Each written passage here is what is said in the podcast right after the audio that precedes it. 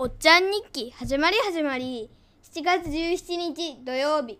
天気晴れ。今日の夕ご飯を久しぶりにママと2人で食べました。どこで食べたかというと韓国料理屋さんです。何を食べたかというとカルビビビンバです。ママはご飯が多かったらしくて私に2杯多くしました。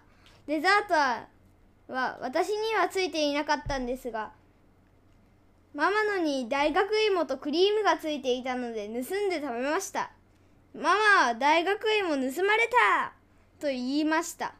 大学芋美味しかったです。これで終わりです。